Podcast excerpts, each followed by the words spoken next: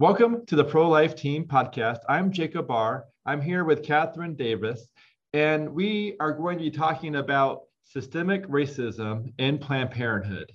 And then we will touch on our pregnancy clinics ready for when Roe is overturned.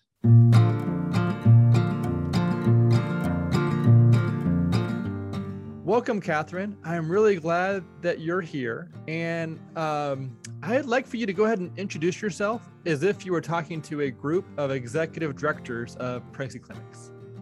I am so delighted to be here. I am Catherine Davis. I am the president and founder of the Restoration Project, which is a pro-life, pro-family, pro-education organization that right now is focused on life, because without life, there's no family that needs an education.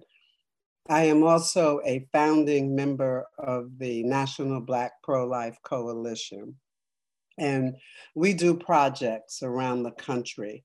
I specifically go after uh, Black women who are being targeted by the abortion industry to educate about abortion and its impact in the Black community. Um, so I pretty much go around the nation um, educating. In addition, I do a luncheon here in Georgia to bring the pro-life community together uh, in a networking opportunity so we could stay abreast of what, what's happening with each other and support one another's projects. So I work a lot with pregnancy centers, sidewalk counselors, um, different pro-life organizations like a Georgia Right to Life or National Right to Life, Susan B. Anthony Group, et cetera. Wow, that, I am so glad that you're here, and I've got a lot of good questions for you because there's a lot of things that you know that many, myself included, Um, that I, you know, I don't know, and people that are listening would enjoy hearing as well. Um, would you start by maybe sharing your thoughts on the racism that's been weaved into Planned Parenthood and how maybe they're targeting the African-American uh, population or, or the woman that you're trying to then rescue, as you just mentioned? Absolutely. Um, a, most people know that Margaret Sanger was a racist. Planned Parenthood spent the past hundred years trying to convince the culture that she was not. They would say things like her history was complicated. She was a product of her time. But even her autobiography talked about how she uh, met with the, K- the women of the K K K to promote um, population control kinds of activities specifically directed towards the Black community. Most people know that in nineteen thirty-nine, she launched what she called uh, the Negro Project, which was designed specifically to get Black ministers and others of influence to persuade Black women to use birth control. And over the years, her organization grew their population control efforts, and specifically they began to target Black women while at the same time trying to reassure the culture that they were simply um, giving Black women and other women of color access to reproductive health care. Well, last year, while we were all sheltering in place, and some businesses were deemed essential and others weren't, Planned Parenthood and other abortion providers were deemed essential. They came out in June of last year. Many of their employees wrote an open letter to uh, the Planned Parenthood community. And in that letter, they, for the very first time, acknowledged that Margaret Sanger was a racist. They um, specifically talked about the, the work environment within Planned Parenthood was very much racially controlled, and Black women were not being afforded equal opportunities within the organization. A month later, the president of the board of the New York Planned Parenthood, which is the flagship, acknowledged the racism and also acknowledged that uh, Planned Parenthood had caused reproductive harm to women of color. Most of the of America never heard that, never saw it, didn't know anything about it, but they were coming out and acknowledging their historic racism. And then after July of twenty twenty, Planned Parenthoods from around the country began to do their mea culpas and say, yes, we are built on a racist foundation. They said that uh, Margaret Sanger was a racist. They said their organization is systemically racist, that it's a white supremacist organization, and they are committed not to stopping their racist practices, but as Alexis McGill, the president of Planned Parenthood, said, that they are now going to focus their energies on transgender reproductive rights. That's their answer to their systemic racism.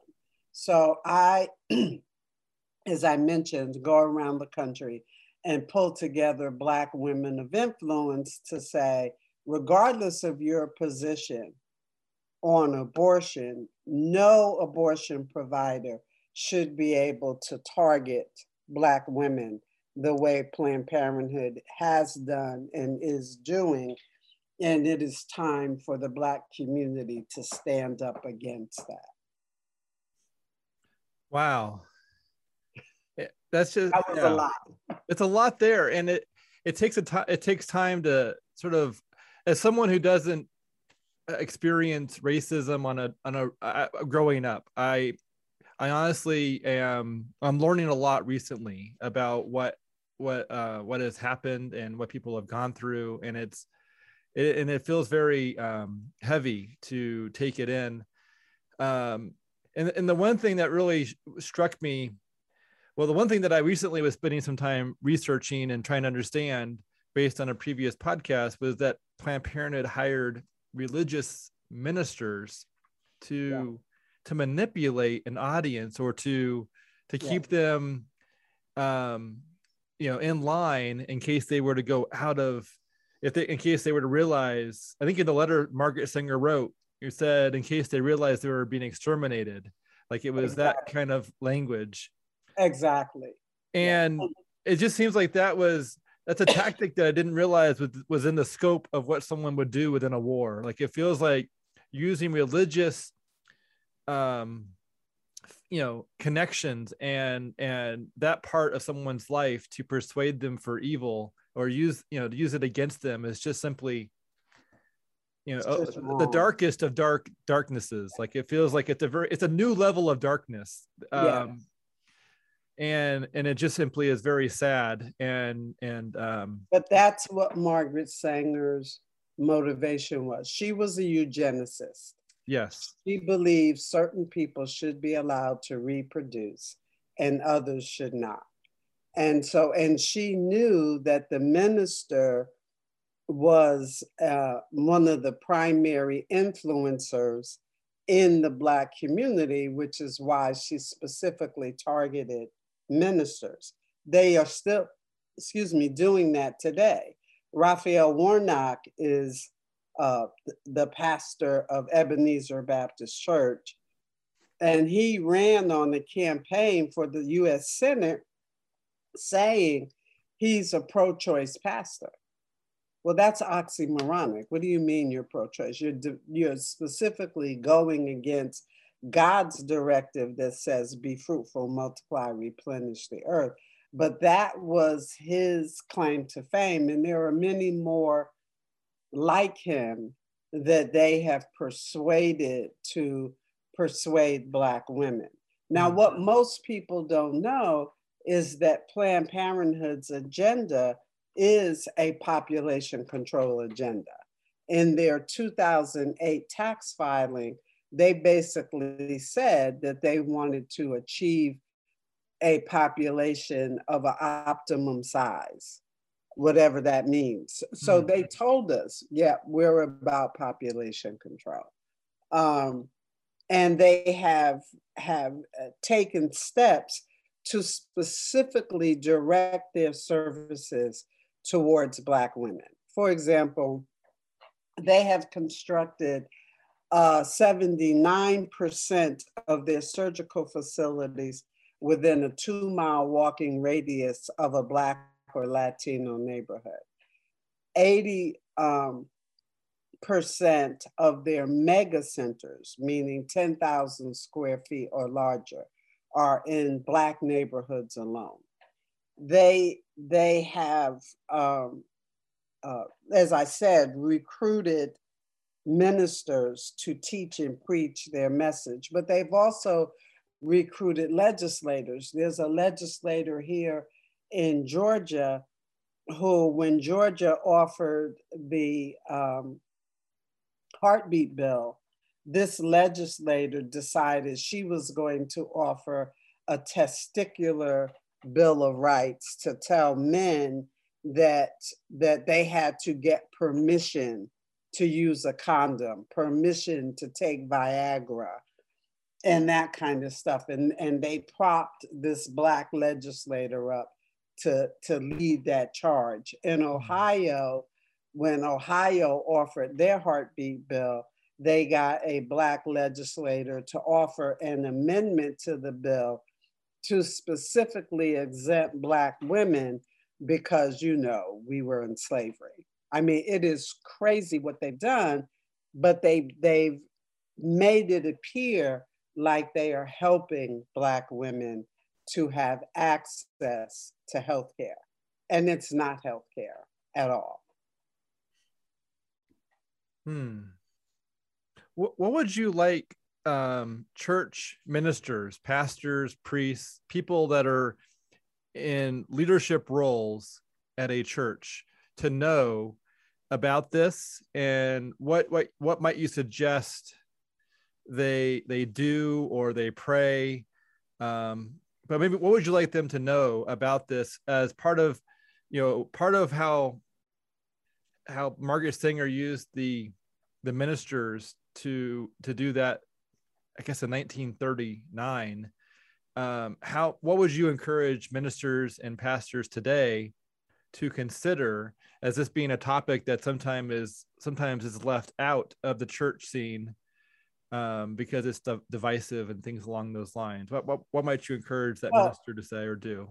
Yeah, the minister is still very influential in the Black community, and you know, Black, white, pink, green ministers, sure. They're people of influence. I don't think most people realize that abortion is being used to target one group of people. So let's say that you are a pro-choice pastor. Are you okay with the abortion industry using abortion, which is going to result in the death of another human being one hundred percent of the time that the abortion is successful? Are you okay with them using it to target one group of people based on the color of their skin? And if you are not, you need to talk about it.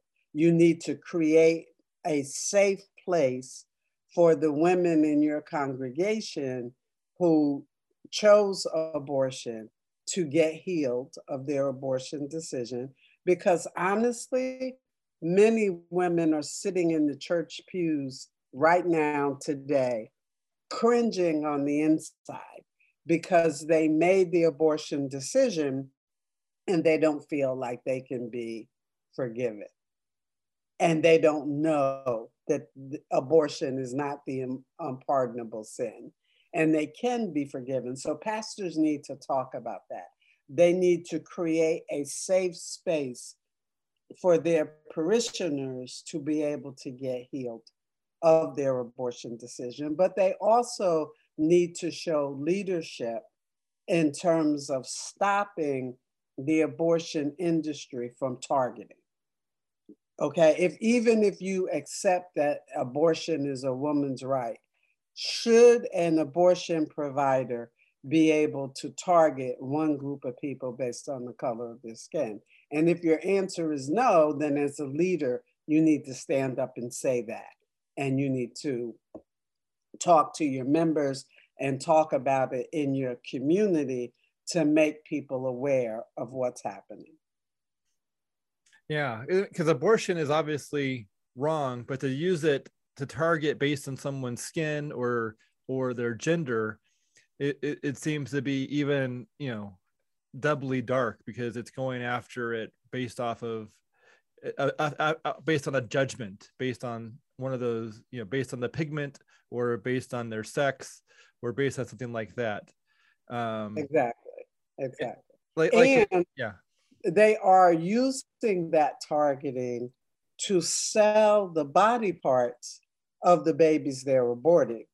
There was a story that came out just about a month or two ago about the University of Pittsburgh, who was purchasing the body parts of aborted children based on their skin color. Hmm. And so they were ordering, I want fifty Black babies, I want fifty Latino babies. They were literally ordering the body parts based on the, the skin color of the parent.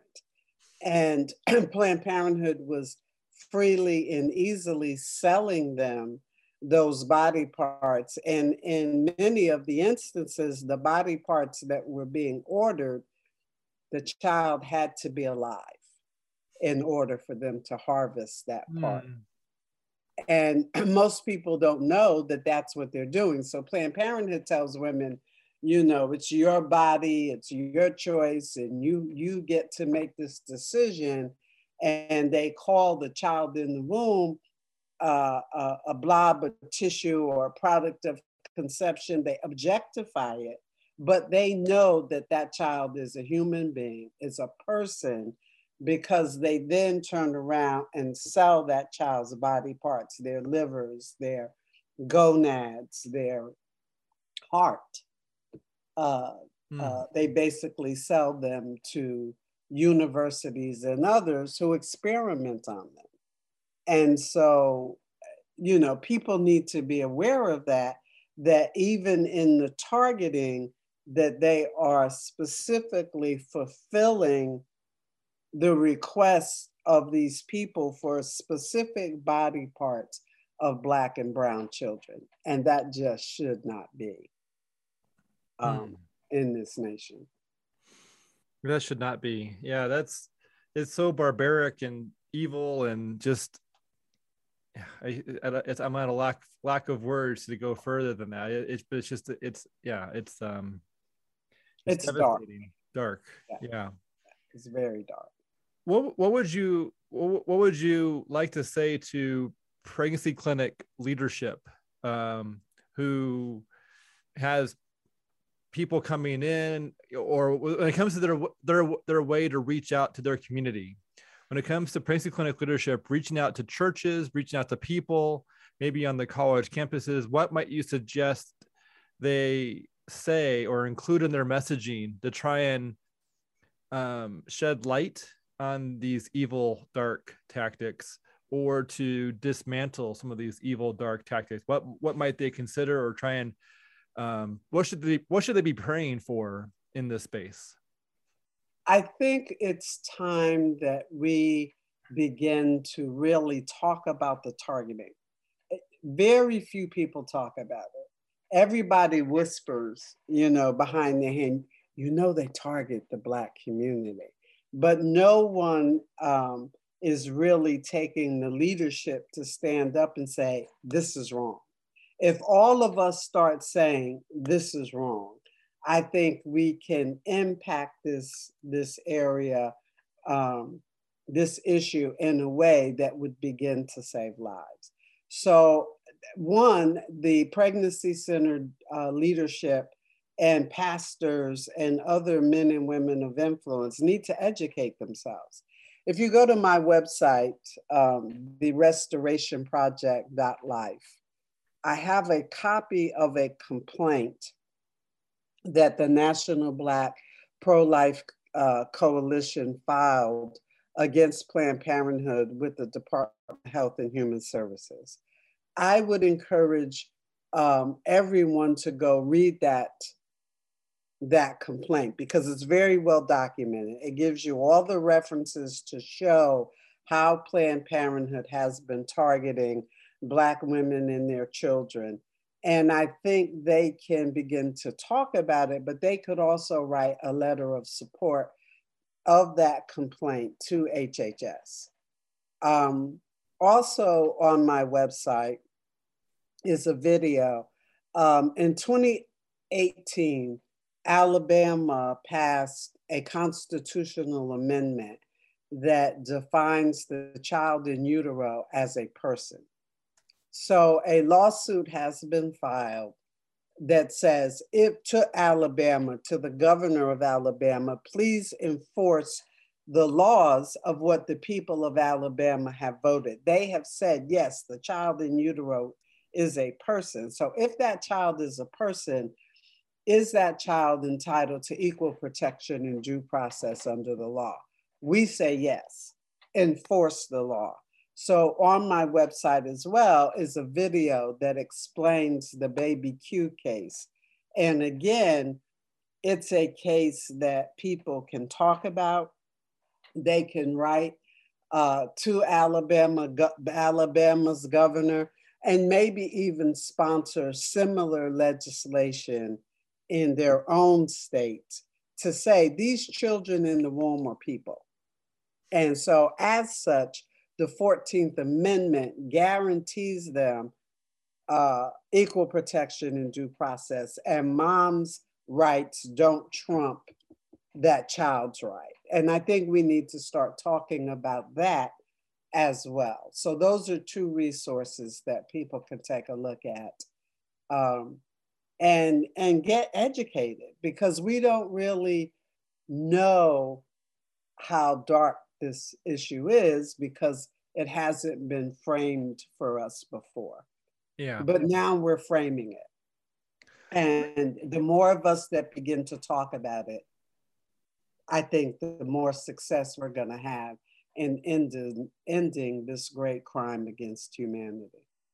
So, so when it comes to talking about Planned Parenthood's targeting, um, so they're, they're, so Um, I want to talk about which aspects they are targeting. In your opinion, are they targeting Black and brown? Are they targeting poor, uh, poverty-stricken areas? Or how would you define the different areas that they are targeting based on what you understand? In a two thousand fourteen, fifteen, somewhere around there, Uh, Planned Parenthood opened another facility here in Georgia. And a local newspaper here, Creative Loafing, interviewed them and asked them, how did you decide on this particular area to put, put your mm-hmm. new center? And they basically told you, we went to the Rollins School of Public Health, and we got them to help us to identify um, the best area to put our clinic. So okay. They didn't tell us what criteria they gave to the Rollins School of Public Health. But when you see where they placed the facility, it had to be that they wanted a Black dense area of mm. the state. So the facility is on Moreland Avenue. I don't know if you know anything about Atlanta. No. But where they placed that facility is in the heart of the Black community. It is um, right off of Highway twenty, so easy access, and it is Black Atlanta is where they put it. So what criteria did they give them in order to determine that that was the best place? They did the same thing in Charlotte.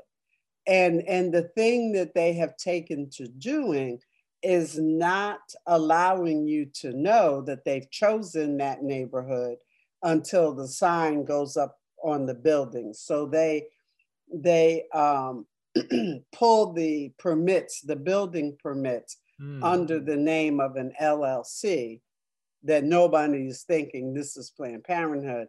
And ah. then once they have constructed the building, Planned Parenthood's name goes up on the side and you're like, what? Wait a minute, how did that happen? The Cherry neighborhood in Charlotte, North Carolina is the oldest Black neighborhood in the, in the city, mm. in the state. That's where they opened their newest facility. And it's a mega center, ten thousand plus square feet. Um, so they are being very deliberate. They use things like the Black infant mortality rate and the Black maternal mortality rate to justify the construction of these major facilities. So like in uh, Virginia Beach, Virginia, when they wanted to add a third surgical room to a facility that they had just constructed, and they wanted that third uh, surgical room to do about eighteen hundred procedures, mm-hmm. they talked about how high the Black infant mortality rate is and how high the Black maternal mortality rate is. But you're going to go and kill babies. Yeah. Um, so they are very specific. Now they are increasingly beginning to move into Latino neighborhoods. Um, but the, the, the most of their surgical facilities are in Black neighborhoods alone. And they specifically chose the location because they knew they were going to reach more Black women. And it feels like the, their marketing and their messaging beyond the location, it feels like that is also, well, I maybe back up a step. When it comes to the number of African-American babies being aborted compared to the population in the U S, it's, it's, it's completely lopsided when it comes to the number of African-Americans who are being aborted um, just be, based on percentages. Can you speak a little bit about, you probably know those percentages, I would, I would hope. Oh, um, absolutely. Yes, if you could speak absolutely. to that, that'd be really good.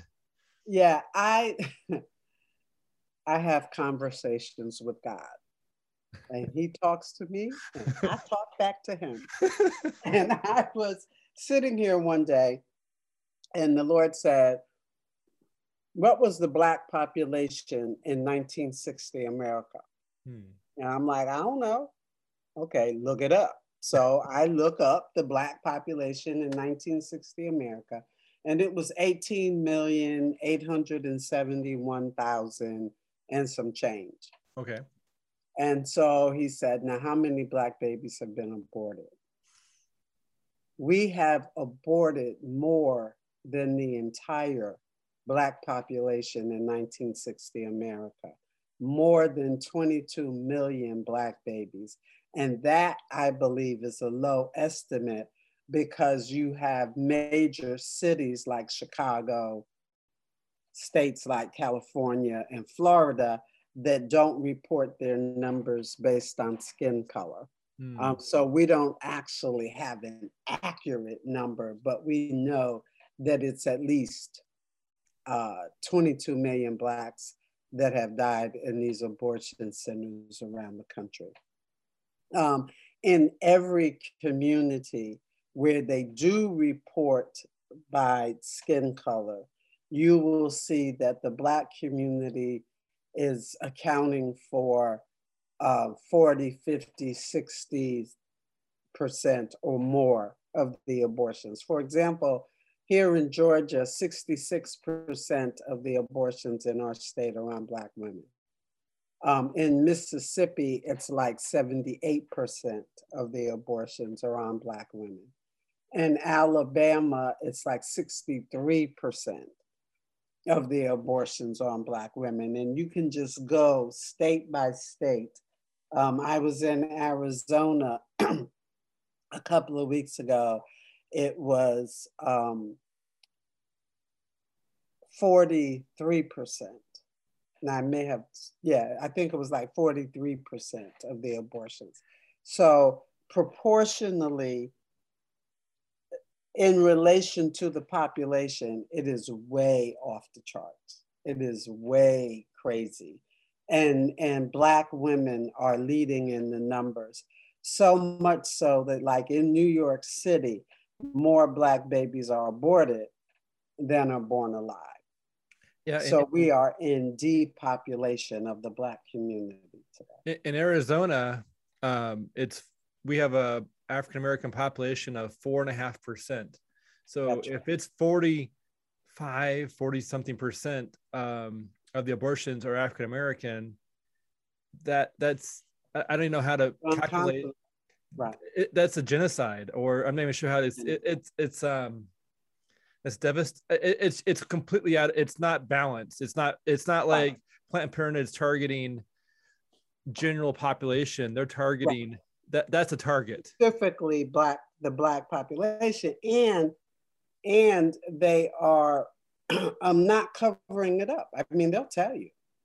You know, Black women lack, lack access to reproductive health care. Really? We do? What, what are you basing that on? But that's what they say. And they will get four or five Black women to stand in the eye of the camera while they are making these outrageous claims to make it appear that Black women are voluntarily choosing. But they're not.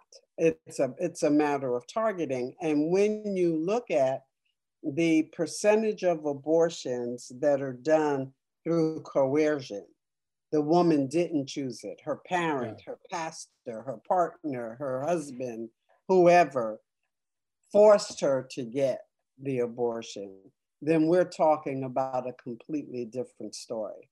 And I can tell you many, many firsthand accounts of women that I have encountered across the country who are telling me that they were forced to get that abortion. They didn't choose it. Yeah. Somebody made them. And, and coercion is illegal. We had a podcast with a, a legal group, and they were talking about, you know, if, if a parent says, you know, you can't live here unless you get an abortion, or the boyfriend says, if you don't get that abortion, I'm going to beat you up. Those are forms of coercion or forcing someone into an elective decision that's currently legal, and and that's and it's it's not legal. It's it's illegal to coerce or force someone into a decision that they don't want or decide to do on their own. And Planned Parenthood is guilty of aiding and abetting the coercion. I'm. One quick example is a woman that I met in North Carolina, and she, her husband was forcing her to abort their baby. And so when he took her to the Planned Parenthood, she told them, I don't want to kill my baby. I want to keep my baby, because she thought they would help her get away from him. Instead, the counselor called her husband in and said, y'all might need to go get a cup of coffee because she doesn't want the abortion. And so y'all need to go talk about it. He took her out. He pulled up, she said, to a car wash, and be, he began to clean out the car. And he very quietly looked at her and said, you know, I'm going to kill you when we get back to the hotel. Hmm. And so she said, just take me back. And he took her back, and they aborted her baby. Um, there are stories like that from all across the country. Another one, uh, a young lady told me her mother was a nurse, and her mother assisted the abortion doctor mm. in aborting her grandchild. Um, and it wasn't that she wanted an abortion. Her mother was like, no, you're going to get this abortion. Mm-hmm. So, so it's, it is not women freely choosing to, to get an abortion. It is coercion, and then it is targeting, targeting through the media, targeting through the locations of where these clinics are. I mean, just look at what happened in Ohio uh, the preterm abortion clinic put up billboards in the heart of the Black community where they are located. Abortion is a blessing. Abortion is sacred. Mm. And when the pro-life community wanted to put up billboards, Ryan Bomberger, who is a creative genius yeah. with billboards and stuff, he developed a whole campaign, and the billboard company would not allow him to put up his billboards. They wanted to change his messaging, mm. but they let the abortion industry put up whatever they wanted to say. So Planned Parenthood and others have succeeded in almost silencing Black voices because they collude with the media, and the media will do whatever Planned Parenthood tells them to do. So I've done events around the country um, over, over the last several years. Back in twenty ten, Ryan and I partnered on a billboard campaign called Black Children Are an Endangered Species. And it was a cute, beautiful little Black boy. And oh, it was just beautiful. Since then, Planned Parenthood paid a firm, Belden Russinello, to come up with talking points on how to refute the billboard campaign. And then they went and got the billboard companies to come alongside them rather than us. So it's very hard for us to put up messaging about the genocide. They will not do it. They won't even come to the events. We did a national day of mourning. We did a processional from Richmond, Virginia, where Planned Parenthood was building a new facility. Um, they stopped in Charlotte, North Carolina. They came to Atlanta. And then we went to um, Alabama, to Birmingham, Alabama. And the media came out. They were in Richmond. They were here in Atlanta. They were in Birmingham, but not one of them covered that story. Hmm. The only way that people even knew that we had had that National Day of Mourning was Bill McGurn Uh, did an opinion piece in um, the Washington Times.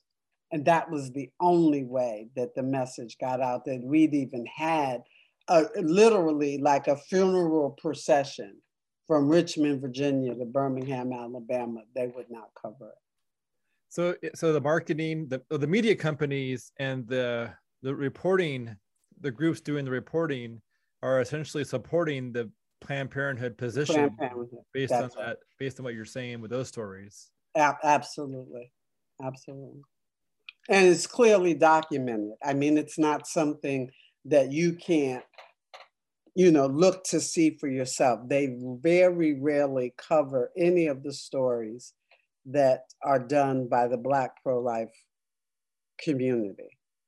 Um, and increasingly, they're covering less and less the stories that come out of the majority um, pro-life community, but definitely they're not going to cover the Black pro-life community. Hmm. It feels a lot like a David and Goliath when it comes to small groups or pregnancy clinics um, and these larger companies that have, you know, that own the billboards or that are, you know, that have the, the reporting, you know, the news stations. And, exactly. and how they are using their bias to, to fall in line with exactly. Planned Parenthood's agenda or posture that they want people to have, or these groups right. to have. Yeah, that's exactly true. And Planned Parenthood has been quite successful, as I said, in persuading the mainstream media that their services are um, acceptable and that they are Um, pro women, women, they are not pro women. Yeah, I feel yeah. like sometimes when they say things like that, it's like a bold-faced lie where they yeah. say the very opposite of what they're doing. Exactly. And one of the things that most people don't know every time there's a pro-life bill, the pro-abortion people will come out and say, um, we're not going back. And they hold up the wire coat hanger.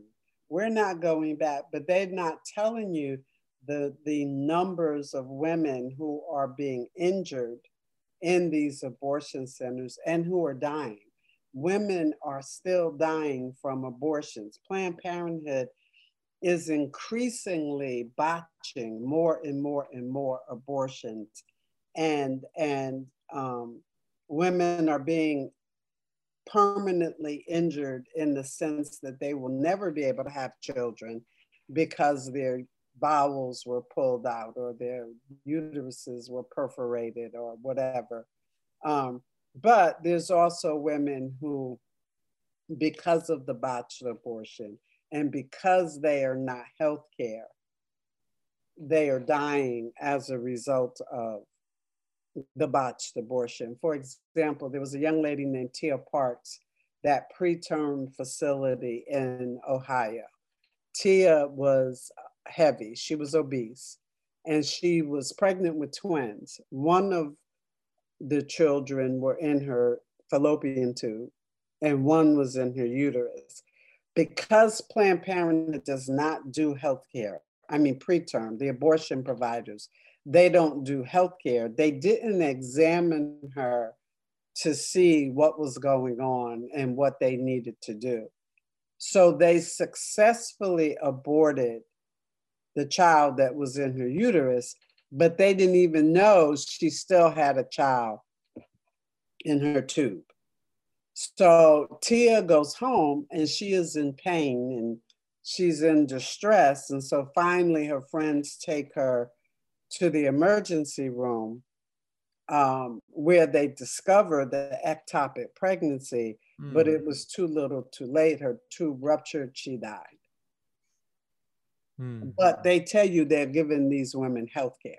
Well, if they had simply done a real examination of her before the abortion procedure, they would have discovered the ectopic pregnancy, but they yeah. don't do that. They kill babies. That's their business, and, you know, to heck with you. Yeah, and it's and if someone gets injured, it, it it almost feels like it lines up with Margaret Sanger's vision and her her hatred toward certain groups. That's exactly right.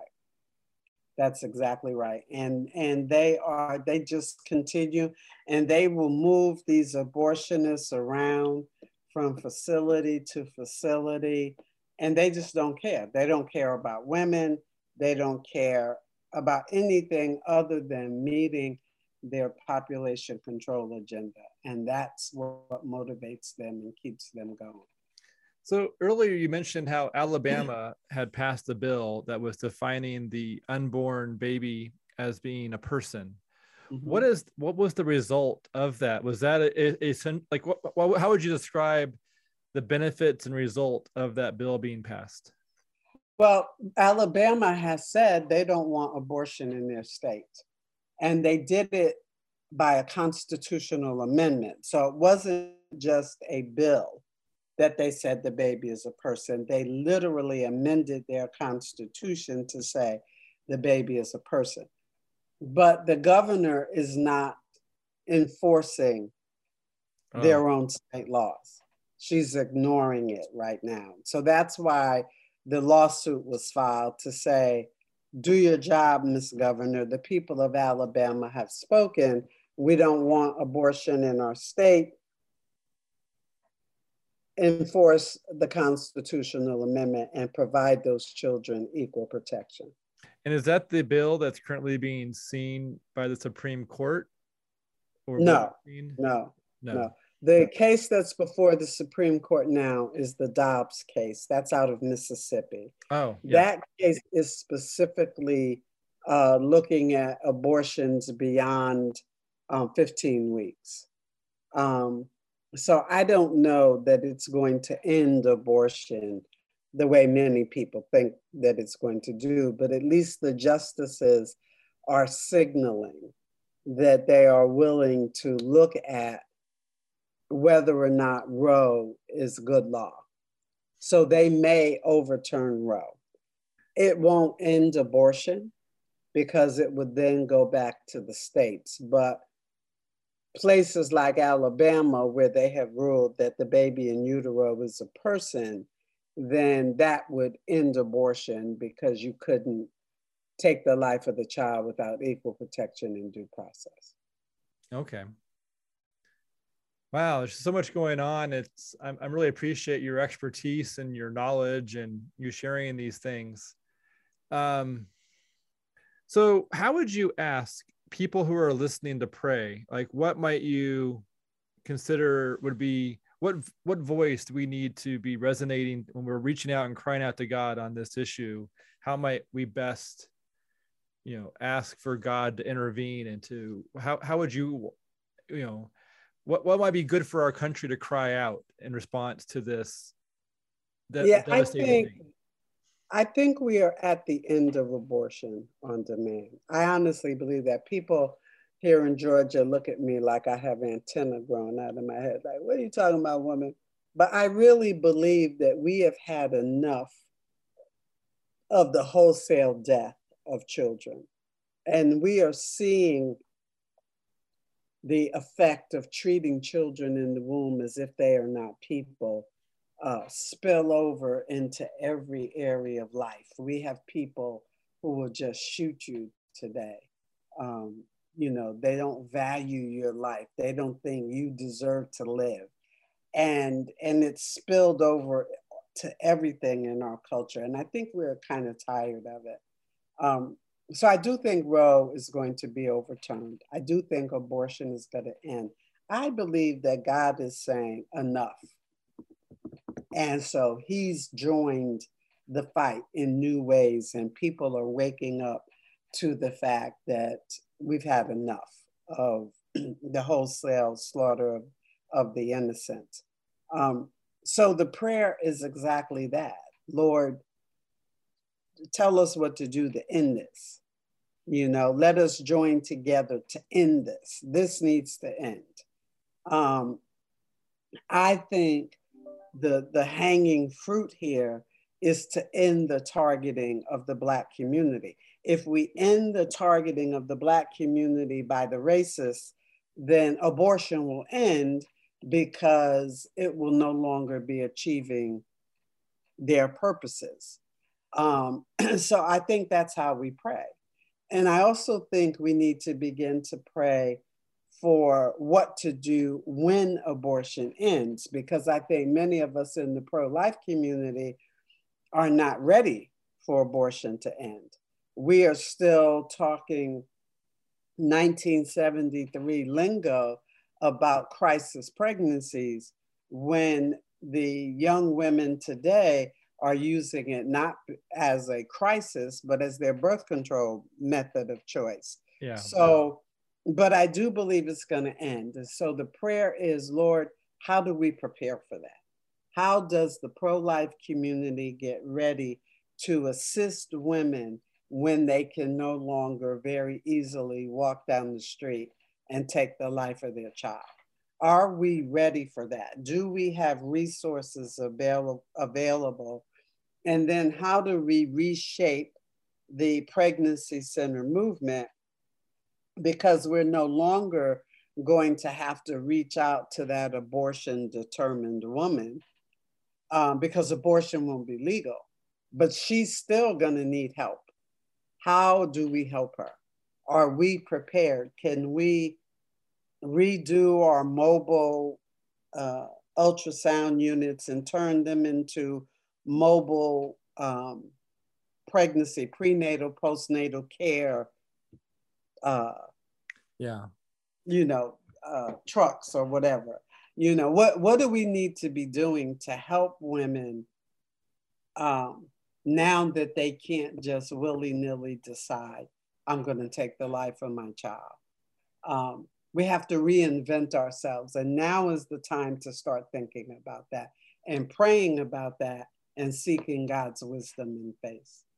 That's good. Yeah, because unplanned pregnancy is is not necessarily like a, a problem that doesn't exist in the future. It's going to be here for the long term.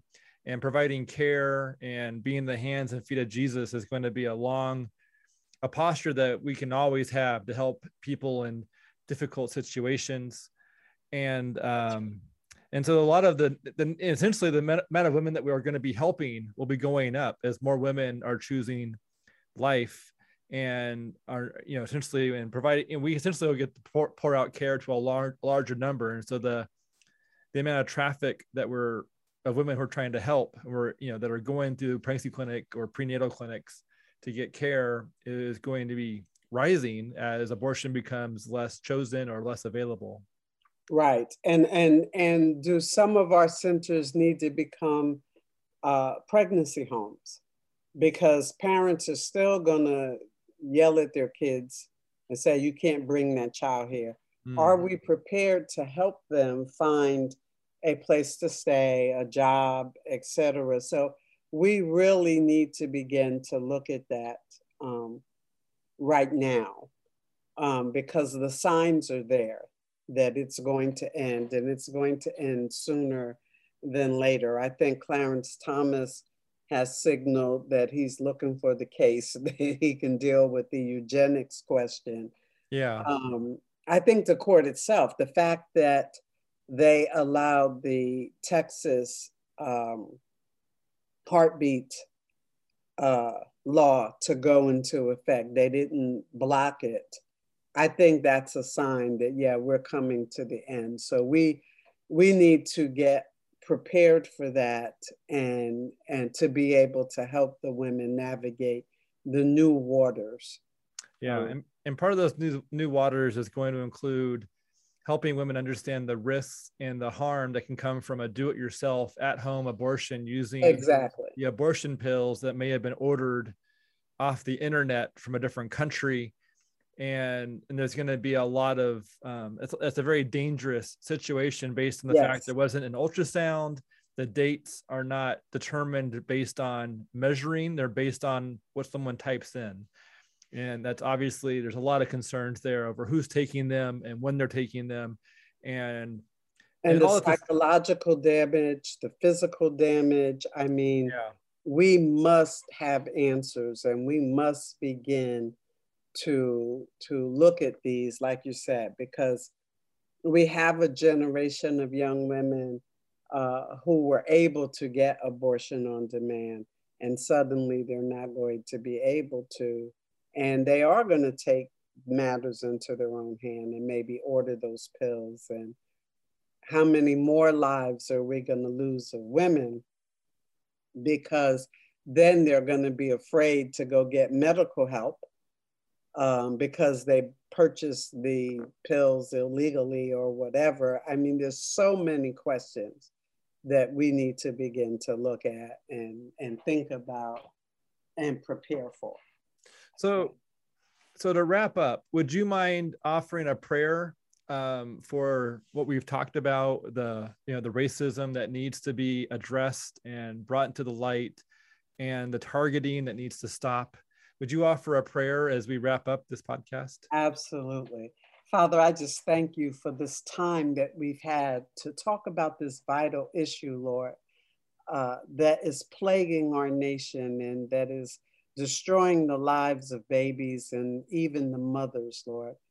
Father, we, we need your wisdom on what to do and how to do it. We need your words to, to be able to persuade men and women uh, that abortion and the targeting that they're doing should not be able to happen in this great nation that you have ordained, that this is the land of we the people, and we the people need to be free, not to look at our children as burdens, but to look at them as the blessings that you've said they are. So we ask for wisdom.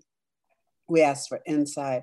We ask that uh, the listeners who will hear this will begin to look for answers that, that are going to be needed for these women as they are navigating the new waters of not being able to take the life of their child. And above all else, Lord, we pray that they will come to know you. We ask that you would pour out your spirit on the men, on the women, on the moms, on the dads, on the pastors and the leaders, all of those in influence who would persuade them to seek abortion in the first place. Pour out your spirit that they would come to know you and that we would become a unified community standing against the evil that abortion is. Father, we thank you for it and we bless you for it in Jesus' name. Amen. Thank you, Catherine. This was a beautiful time, and I'm excited to share this with executive directors and pro-life leaders. Is something that all of us will enjoy hearing, hopefully a couple of times, because there's so much here and it's really good. Thank you, and thank you for having me.